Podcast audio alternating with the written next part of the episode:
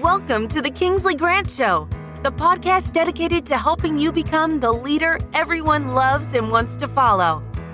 Kingsley believes his leadership paradigm, emotelligence, the art of succeeding where others failed, is the key to achieving this status.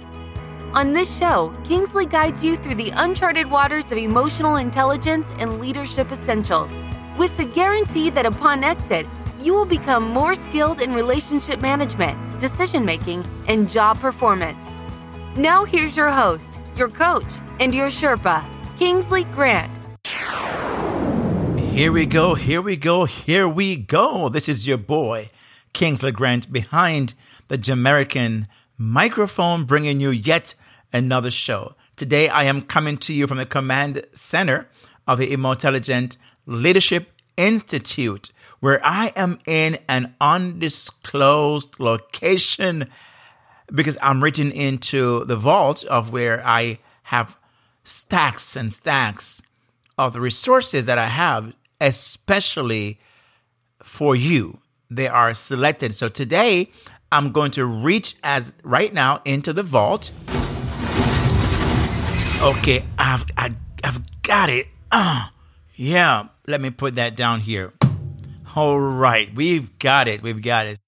And today we are going to talk about how in a an interview, especially as HR managers or those who are doing the hiring process, bringing new people into the team, into the workplace, and how we have to shift, or those who do have to shift away from traditionally what most hiring managers would do, and that is look at the resume. Okay, let me see your CV or your resume, and and that they base upon that to decide whether or not a person is a good hire, a hire, right? Is a good fit, and, and most times we can find people who do. We, we see, of course, you know this, right? People are writing professional resumes. They can hire someone to really put a incredible resume together and, and you're thinking if it's you, you're wondering who is this? Is this me? I, I I have had people write things for me for in the past. For example, a press release on a book that I have written and when I give it to someone to do that, wow, they make me look so good, right? And that is what resume writers do. And you can hire someone. But imagine then you have someone who's well polished and, and you know, of course, they do have the, the experience, they do have the qualifications. That's not the issue. It's just the way that it's all put together, presented. It's a copywriting aspect of it that makes it so it, it's almost so riveting and, and so believable, which is, you know, I, I, I hope you believe it, but it, it's, it's so um, convincing that you probably rush to want to hire this person. And then you have, of course, the ref- references, right? And, and they would say, hey, if you need more references or need someone to talk to, here are the people you want to talk to. But who picked those individuals? Obviously, that person did.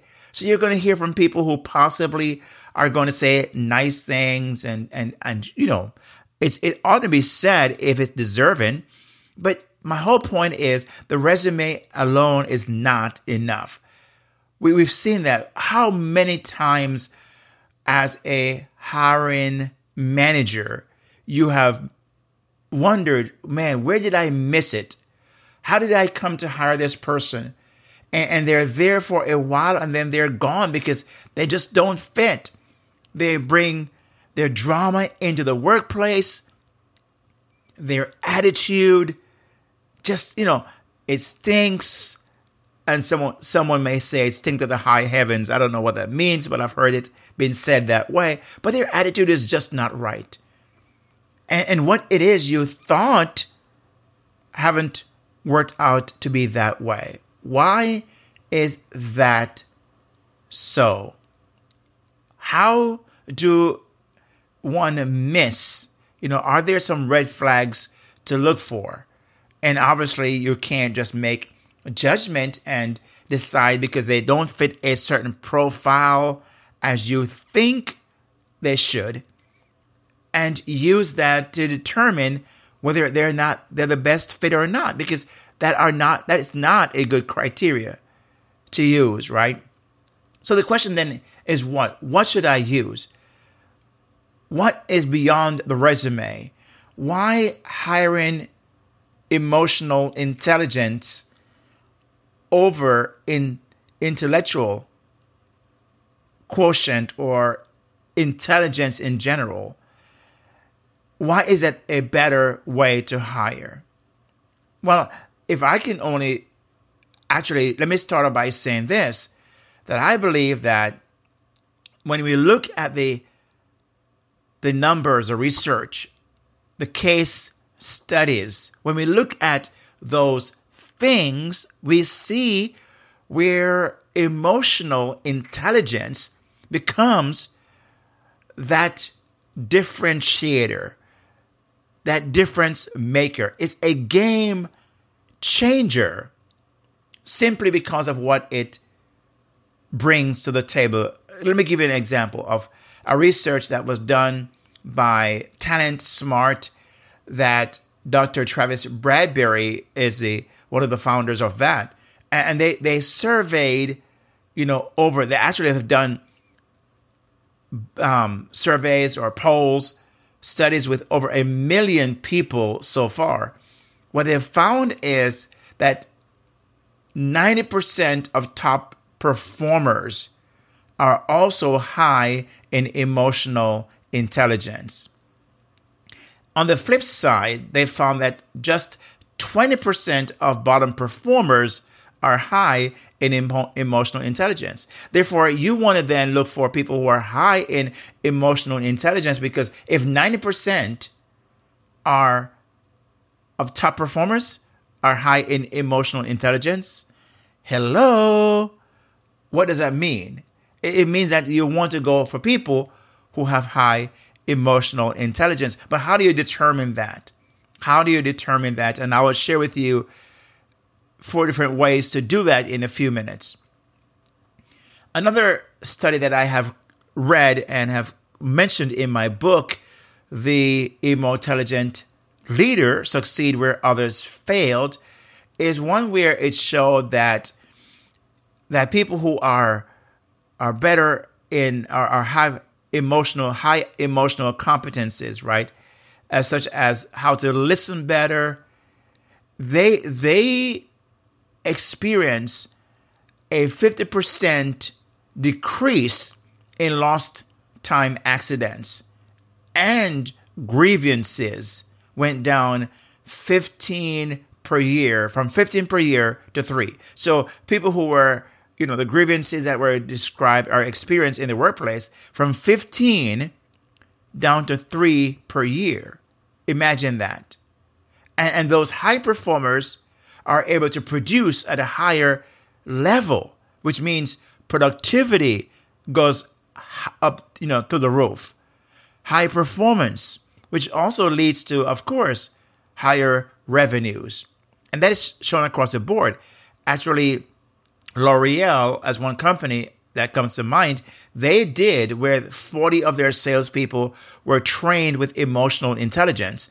And what they found was that those 40 compared to those who were not, they were able to bring a 600% ROI. Mean that every $1 L'Oreal spent in bringing someone to train their people on emotional intelligence, they had a $6 return. So it's 6 to 1.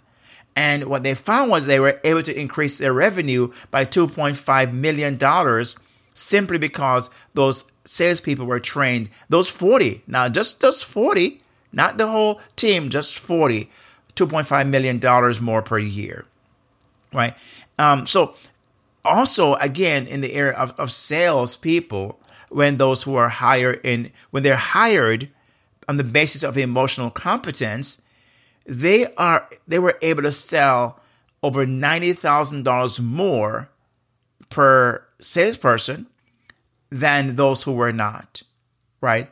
And again, they had a 63% less turnover during the first year than those who are selected in the typical way. So I hope I'm making the case of why you want to hire beyond just resume, why hiring EQ, emotional intelligence, over IQ is a better way to go.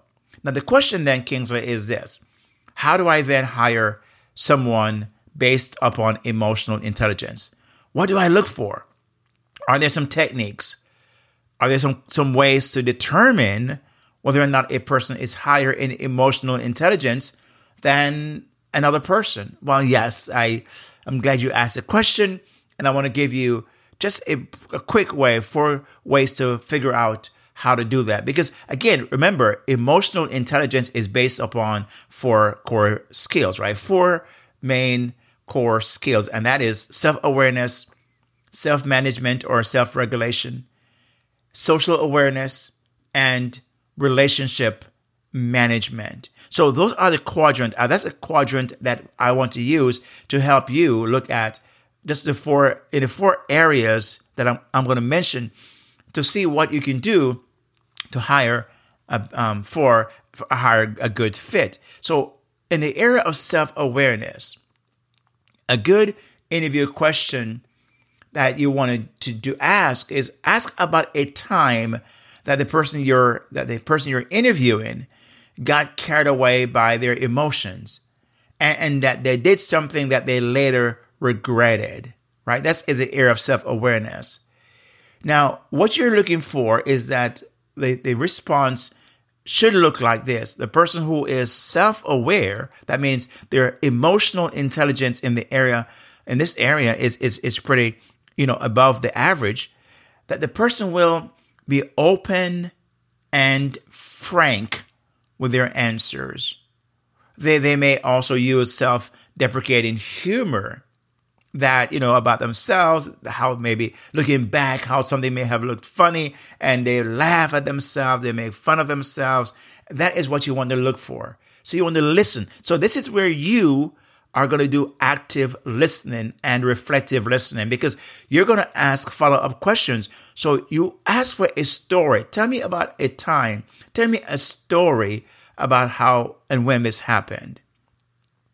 Here is a red flag or here are some red flags. Red flags are people who, who stall, try to avoid the question, maybe seem irritated or frustrated by the question. They they got thrown off. They didn't expect that. They expect the typical interview, right? Going down the resume and, and just asking kind of vague and just, you know, questions that have no substance to it. So you are going to throw them off. So that's the area of self awareness. That's the first thing I would suggest you do. Secondly, in the area of self management or self regulation, right? You want to then look for even in even in the story that they're telling you, right? Um, so you you want to look for how they're responding, the place of a place of reason, right? Rather than how they they did they just simply react to their feelings? Now, a person who is good at self management will be more reflective and talk about the thoughtfulness, and you'll see the comfort level with the questions you're asking. Are there are they trying to again deflect and be ambiguous, right? Um, so look for people who who take a little time to reflect and think before they answer. They reflect and think before they answer. They may just pause for a moment and you're again, you're actively and reflectively listening. You're looking for body language. It's okay if they're thinking. Don't think because they're pausing that means that they're, you know, uncomfortable, simply uncomfortably, or just that they are like, uh huh, you know, gotcha. No, it's not a gotcha moment. They're being reflective. That is very important because you want them to have a thoughtful response. That is managing their emotions because you may have at, had a follow up question that may have thrown them off. Well, how did they manage your emotion at that time? And so that is what you want to look for the area of, you know, self management or self regulation is just the fact of how they enter, they answer the question, the time they take to reflect. The third one is social awareness. And this is the idea of the ability to, to read others' emotions accurately and adjust accordingly, right? To read others' emotions accurately and adjust accordingly. So it's, it's the social awareness part is not just you being a social butterfly. Okay, it's not about that. So you're looking for for social skills in the interview. So you may ask questions how as an on a team, uh, a project they worked on, what were some of the things they encountered, the difficulties working with different people, different temperaments, right? Different personalities. People having different agendas. People who may be resistant. How do they how do they talk about that? What are their ta- what is the takeaway they had in that story they told you? How did they adjust to to manage that moment? Right? When they read person's by body language, what did they do?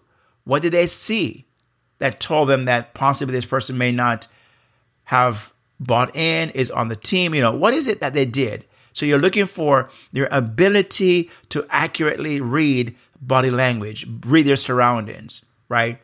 And then adjust accordingly. That's the third thing. So the first thing we talked about is you want to ask about a time that they may have got carried away in their emotions. Uh, the second thing is how they manage those emotions. What do they do?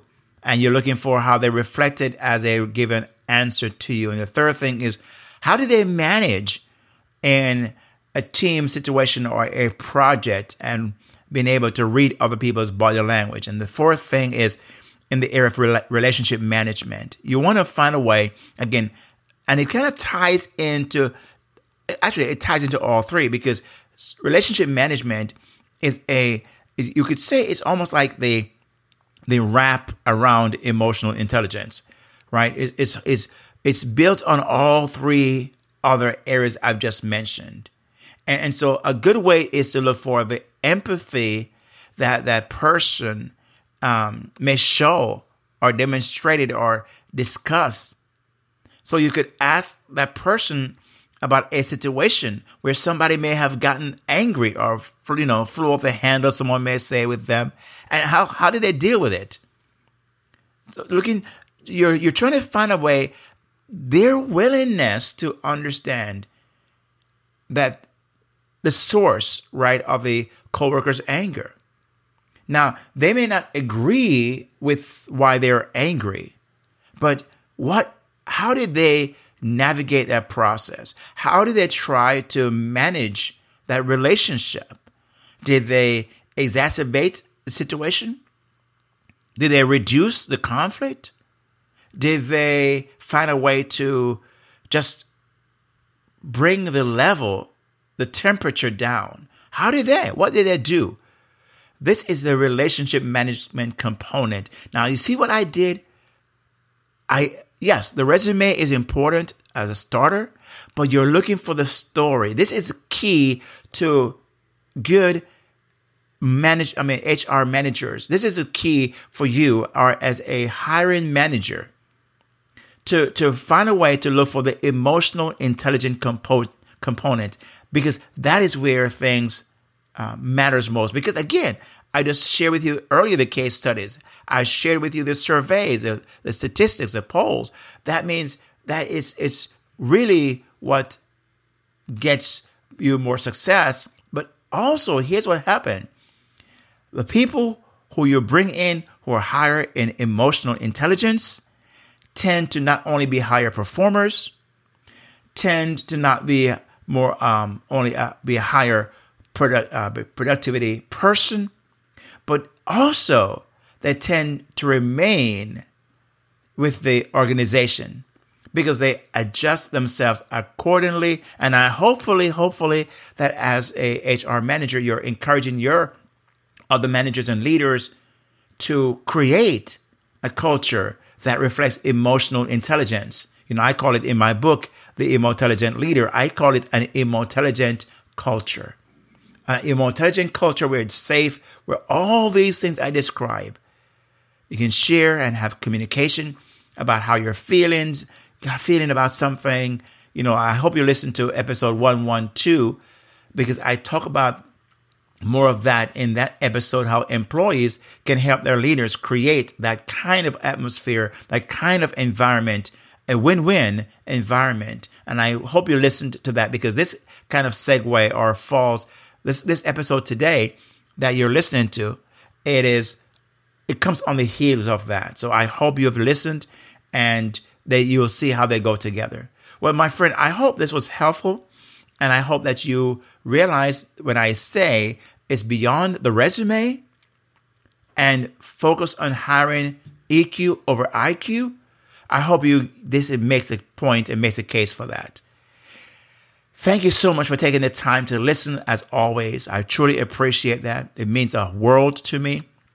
And your listening is very important. You also may say, Kingsley, I heard you mention the book. Well, yeah, you can go to Amazon and you can get the book there both in printed form as well as electronic form as well right so you can get it in both forms the the audible is coming out soon so if you are an audible person then i hope you stay tuned and listen because i'll let you know when that is available so my friend i want to say thank you so very much for taking the time to listen as i said earlier i truly appreciate that so let's now put this episode back into the vault of the Intelligence, Intelligent Leadership Institute and tuck it safely away. So here we go. There it is. Now it's tucked away. I can safely exit the com- the uh, Intelligent Leadership Institute, right? Leave that safe environment. and now exit and hey, return to society. So, my friend, thank you so very much, and I appreciate it. With that said, my friend, peace out, God bless, and I'll see you on the flip side. Yeah.